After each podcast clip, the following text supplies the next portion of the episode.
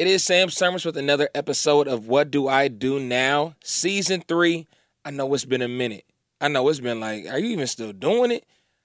I've been all over the place. I've been ripping and running. And trust me, I've got episodes on deck. I just need to, you know, get back locked in and give you great material to listen to, to be inspired by, to, you know, just thought provoking pieces. And this episode is basically going to be the newest one I've dropped in a very, very long time because it's the most recent thing that I've actually accomplished. So, this past weekend, I was actually in Indiana, in my hometown of Kokomo, and I spoke at the 75th anniversary banquet for Carver Community Center. And I'm going to be honest right now, how it even came about was me seeing that it was going to happen and me just kind of sarcastically being, I want parts. I, I would love to be a part of this. And shout out to uh, Byron Ellison, also known as Big Daddy in the city. Um, very dear friend of the family. And we were talking and texting back and forth. And he asked if I could come. And I'm like, you know what? I'm going to be there. I haven't been home in a while. I know I've just been there the week prior, but I will come back for this. It's a very, very important staple in the city of First. And I'm very honored and fortunate to have been able to share with many family and friends what the Carver Center meant to me. And this episode is centered around the speech that I gave in front of 300 people. From Palm Springs all the way to Atlanta, Georgia, where he's currently living, he is producing in radio broadcasting and starring in his own Sunday afternoon show uh, let's get this right, from 2 to 6 on Majic 107.5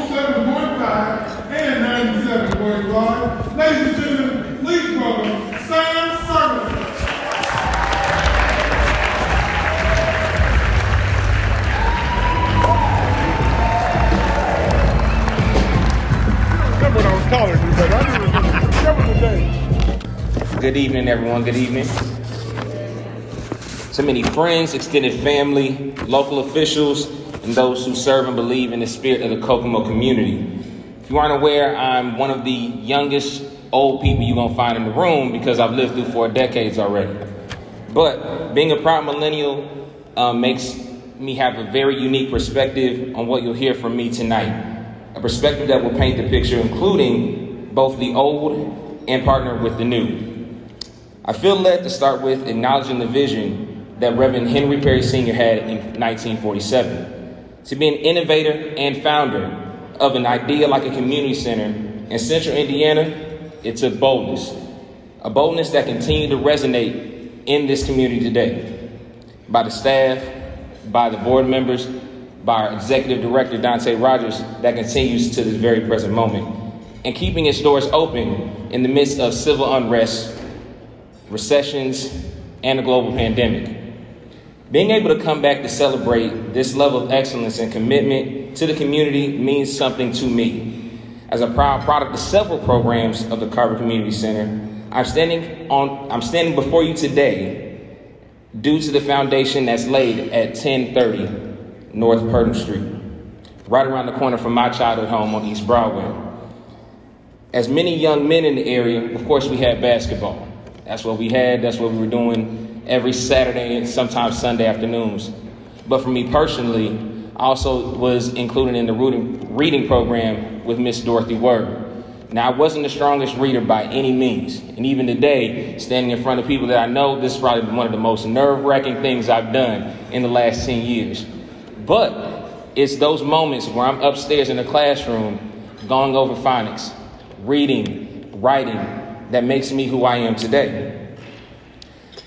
It also, I have to acknowledge someone, actually, two people that are no longer here that I want to make sure I speak on publicly while I have this platform. To the late Phil Cox, who I was able to learn the game of basketball from summer in, summer out, day in, day out. And it wasn't just at Carver, it was in the community as well.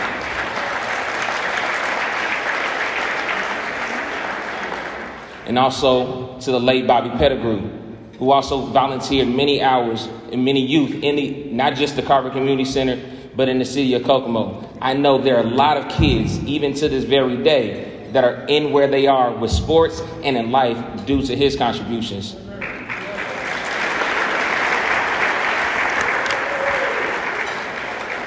So I am a present day radio producer and personality and a podcaster in the biggest urban market in the country. Not only have I na- made a name for myself, I've been able to work within areas that have garnered several awards and recognitions. I've been named to the Radio Ink magazine's Future African American Leaders of Radio in 2020. I'm a three time number one Nielsen rated personality in Southern California in 2016 and 2017. Producer of every major day part in Atlanta, Georgia at V103 current executive producer at Majic 1075, 975, an Urban One station and the largest black owned multimedia company in the nation. Okay. I've also been able to DJ for some of the top acts in music, such as Tyrese, Ginuwine, and Tank, just to name a few. And as of yesterday evening, I was summoned to DJ event for teachers for current U.S. Senator Raphael Warnock. Now, this opportunity was something that I'm like, oh, this is, this is a nice look. But I'll strengthen my commitment to my hometown, to the city of First. I told them I had to politely decline, and I made sure I was here for this special occasion.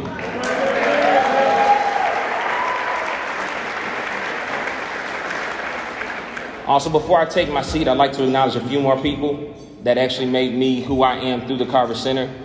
Um, Mickey Jackson, who challenged me and also gave me an example of what a black man can be like and give back in his community. I want to make sure I say his name publicly.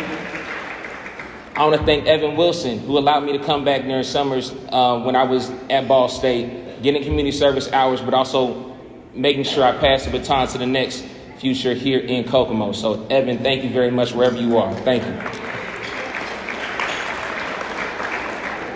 And due to our previous speaker, I, I've also been world travel, and I've been at the White House three times this calendar year. The first time a radio station is actually broadcast from the 1600 Pennsylvania Avenue in Washington, D.C. in its history happened last week. And now I'm in my own backyard in the city that I call home a week later. So I don't take anything that I'm doing currently for granted because I know where my foundation lies. The Carver Community Center is where I learned who I am and how I am in the world today.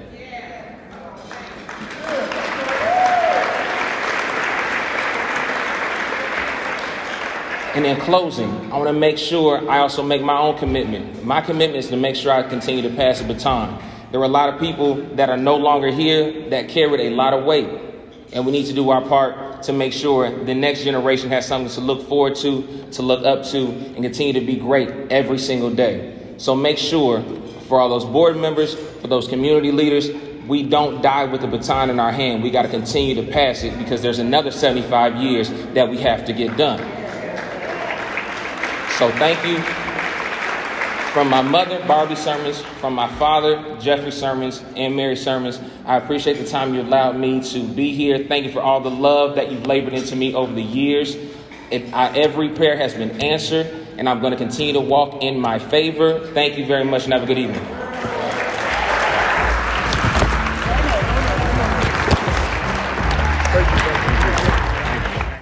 Again, I appreciate Byron Ellison, Dante Rogers for basically making room for me on the program. It was a sold out event, very, very beautiful. And um, I look forward to going back home to Kokomo a lot more because it is my job to continue to pass the baton to the next generation. And I also have to pass the baton to the next episode. And trust me, I'm sitting on a gold mine and I'm going to start handing it out. It's been a minute, but I'm right back motivated. I needed some time to rip and run. I got to talk to you about the White House. I got to share interviews I've done with Keith David and the Secretary of Education, Miguel Cardona. I have so many more great interviews and insights coming up for you for this fourth quarter of 2022, going into the first quarter of 2023. I promise you, rock with me. I'm back. I'm better than ever. It is the What Do I Do Now podcast with Sam Sermons.